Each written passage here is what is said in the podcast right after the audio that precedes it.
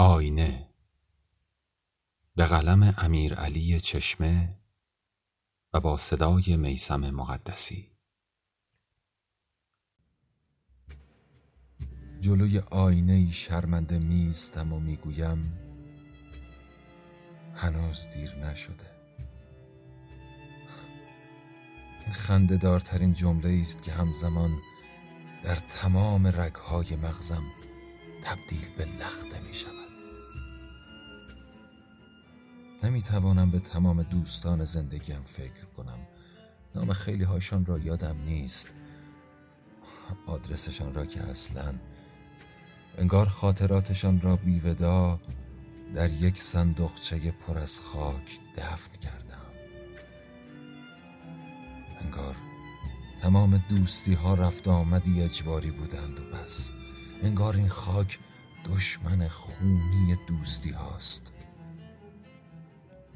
کاش جنگی بود که با افتخار در آن میمردم و آنها که گل دادن را برای بعد مرگ گذاشتند با قامت سیاه و غمگین می آمدند و با افسوس روی خاکم گل می گذاشتند تا هوا از بوی زندگی عبور کند.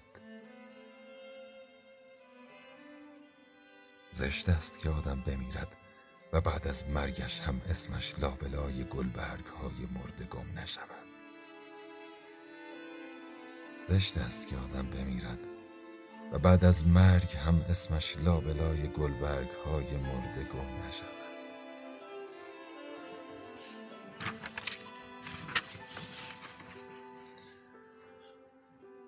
کاش سربازی بودم با لباسهای زیتونی و جیبهای پر از نامه. سربازی که با لباسش میخوابد و با پوتینهایش از کنار آبها میگذرد. هاش به رهبری افتخار می‌کردم.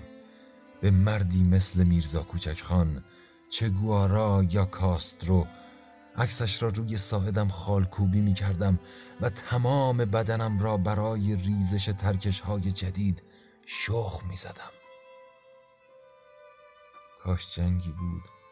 تا معشوقه ای در آن سوی تیر و ترکش برایم نامه ای بنویسد و از دلتنگی هایش برایم کلاه گرمی ببافد. کاش جنگی بود و عشقی بی قید و شرط میان جنگ. کاش نام دوستانم را فراموش نمی‌کرد.